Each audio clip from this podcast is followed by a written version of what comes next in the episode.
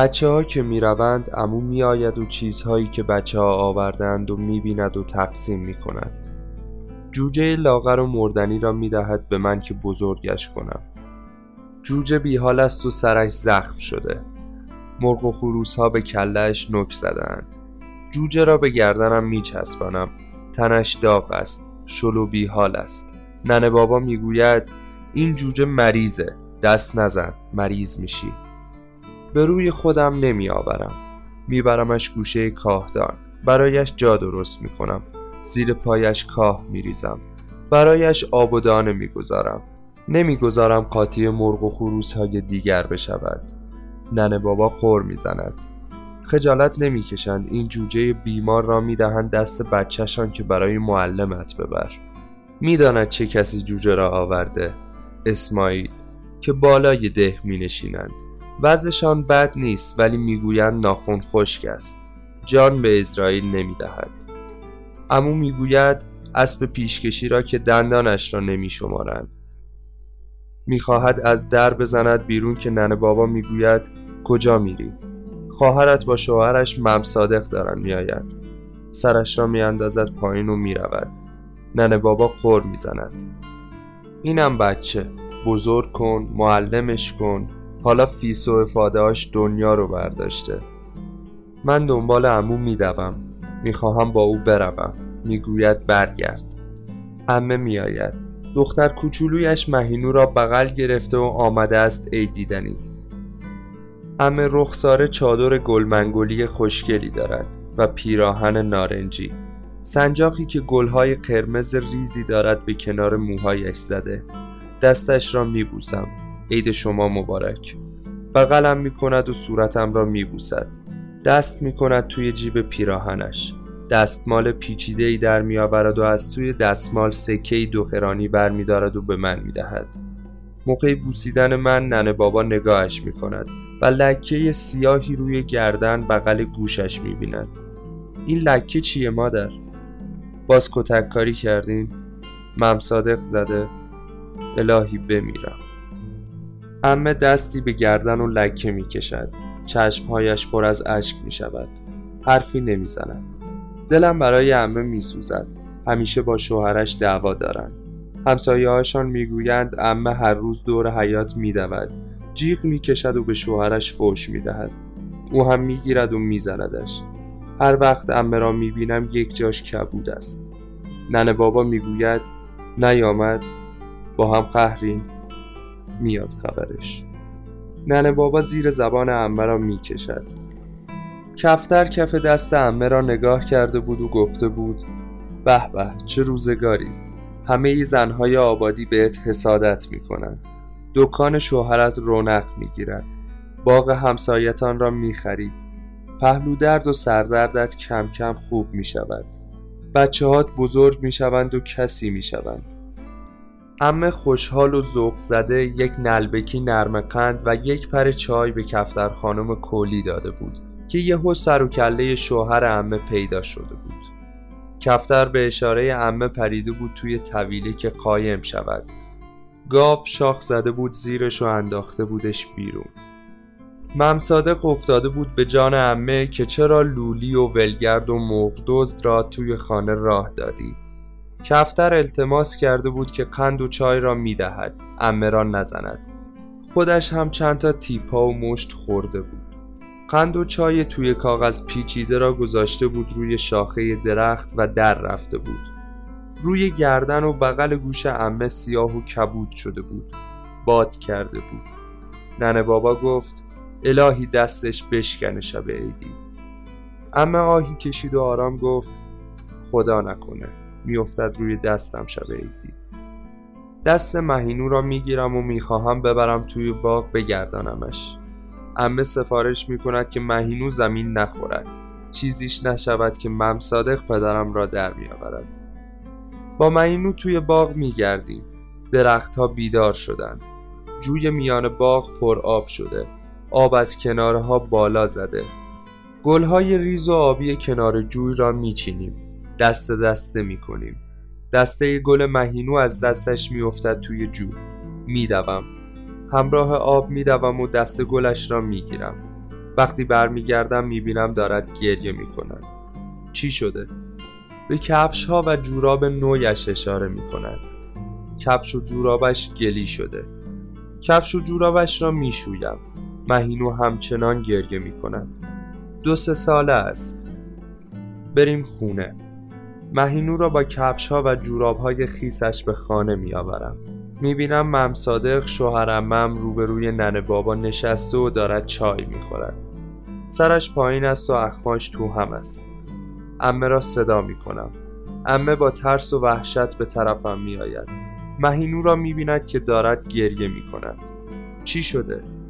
قایم توی صورتش می زند کفش ها و جوراب های مهینو را دور از چشم شوهرش آب می کشد جوراب ها را روی بند می اندازد پیش مهینو التماس می کنم گریه نکن.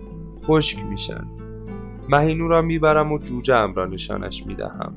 امو با شوهر امم خوب نیست. نمی‌خواهد او را ببیند. سفارش کرده است که از دکانش چیزی نخریم. ممصادق دکان بقالی دارد. امو از دری که به باغ باز می شود به اتاقش رفته است. نمی‌خواهد چشمش به چشم شوهر خواهرش بیفتد. شوهر امه چایش را خورده و رفته است. چقدر دلم می‌خواهد یک روز با امو و ننه بابا برویم خانه امه به مهمانی. من و مهینو توی دالان می‌رویم و از لای در به اتاق امو سرک می‌کشیم دلم می‌خواهد کتاب ها و تفنگ و تخته شنا و میل های ورزشی امو را که گوشه اتاقش گذاشته به اون نشان بدهم. وقتی می‌بینم امو دارد کتاب می‌خواند دست مهینو را می‌گیرم و میآیم. به امه خبر می‌دهم که امو آمده است. امه پیش امو می‌رود. خواهر و برادر همدیگر را بغل می‌گیرند. امه گریه می‌کند و امو هرس می‌خورد. امو دوتا از مرغهایش را به امه می‌دهد.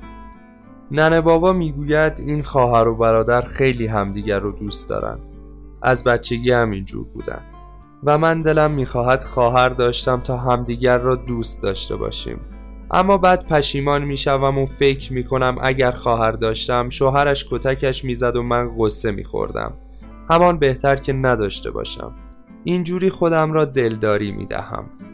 امه دست مهینو را می‌گیرد و می‌روند خانه. بعد از ظهر ننه بابا به اتاق امو می رود با هم حرف می زنند نمی‌دانم ننه بابا به امو چی می‌گوید که صدای امو در می آید به من چه مربوطه؟ ندارم. ندارم پولم کجا بوده؟ پدرم باید فکر این روزا رو می‌کرد. اینقدر بریزو به پاش نمی‌کرد. باغ و زمینشون نمیفروخت که هی مهمانی بده. بده این و اون بخورن و ازش تعریف کنن. حالا شب عیدی آواره شهر بشه. چقدر التماسش کردم که روزی فقط یک قرون به من بده تا درس بخونم. من شاگرد اول دانشسرا بودم. دو تا از همکلاسیام دارن درس می‌خونن که دکتر بشن. من از اونا کمتر نبودم. باید چوب بیفکری پدرم رو بخورم. اون از برادرام اون از پدرم اون از خواهرم. برادر کوچیکم تا دید یک قرون داره حقوق می‌گیره زن گرفت و رفت پی خونه زندگیش. برادر بزرگم که پاک خلوچله پس فردا از اداره امنیه میندازنش بیرون. بچهش رو ما داریم تر و پشت می‌کنیم. می‌دانستم. میفهمیدم آن بچه منم که از بابام خبری نبود. ننه بابا دستم را می‌گیرد و می‌گوید برویم سلطون. سلطان زیارتگاهی است در دامنه کوه که پایینش قبرستان است. ننه بابا دستش را روی شانم گذاشته و من گردنش را چسبیدم و از سینه کش کوه بالا می رویم. ننه بابا دلا دلا راه می رود. کمرش خمیده است. اگر بلش کنم صورتش به زمین می خورد. بعد از بچه آخری امو کوچیکه دچار بیماری سختی شده و مهرهای کمرش توی هم رفته یا باز شده و خم شده و دلا دلا راه می رود. ننه بابا تو سربالایی نفس نفس می‌زند. های گرمش به گردن و دستم می‌خورد.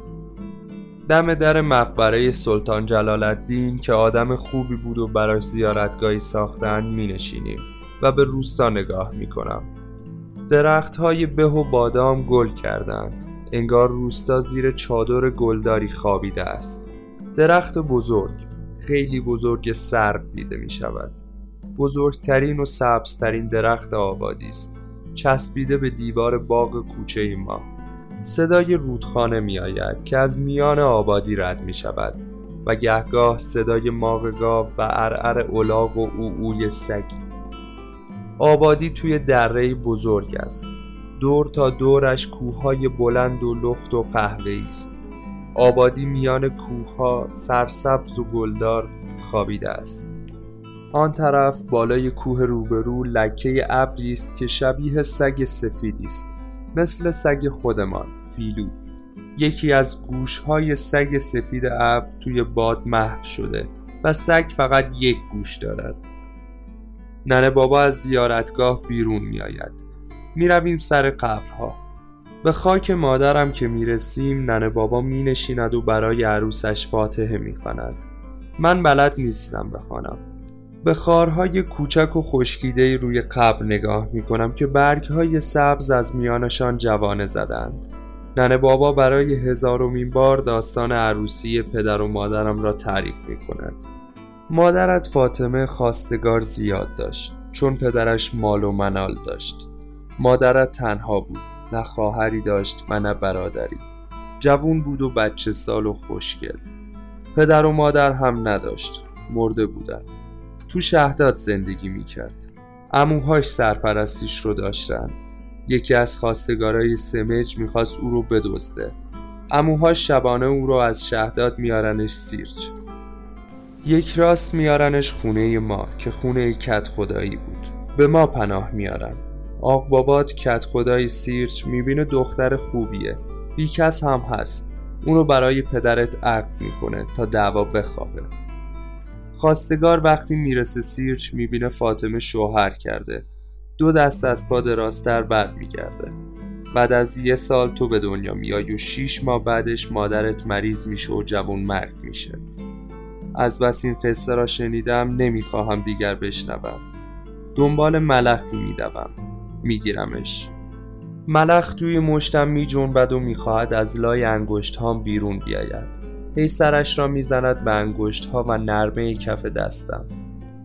باد زوزه می‌کشد و من میان قبرها میدوم.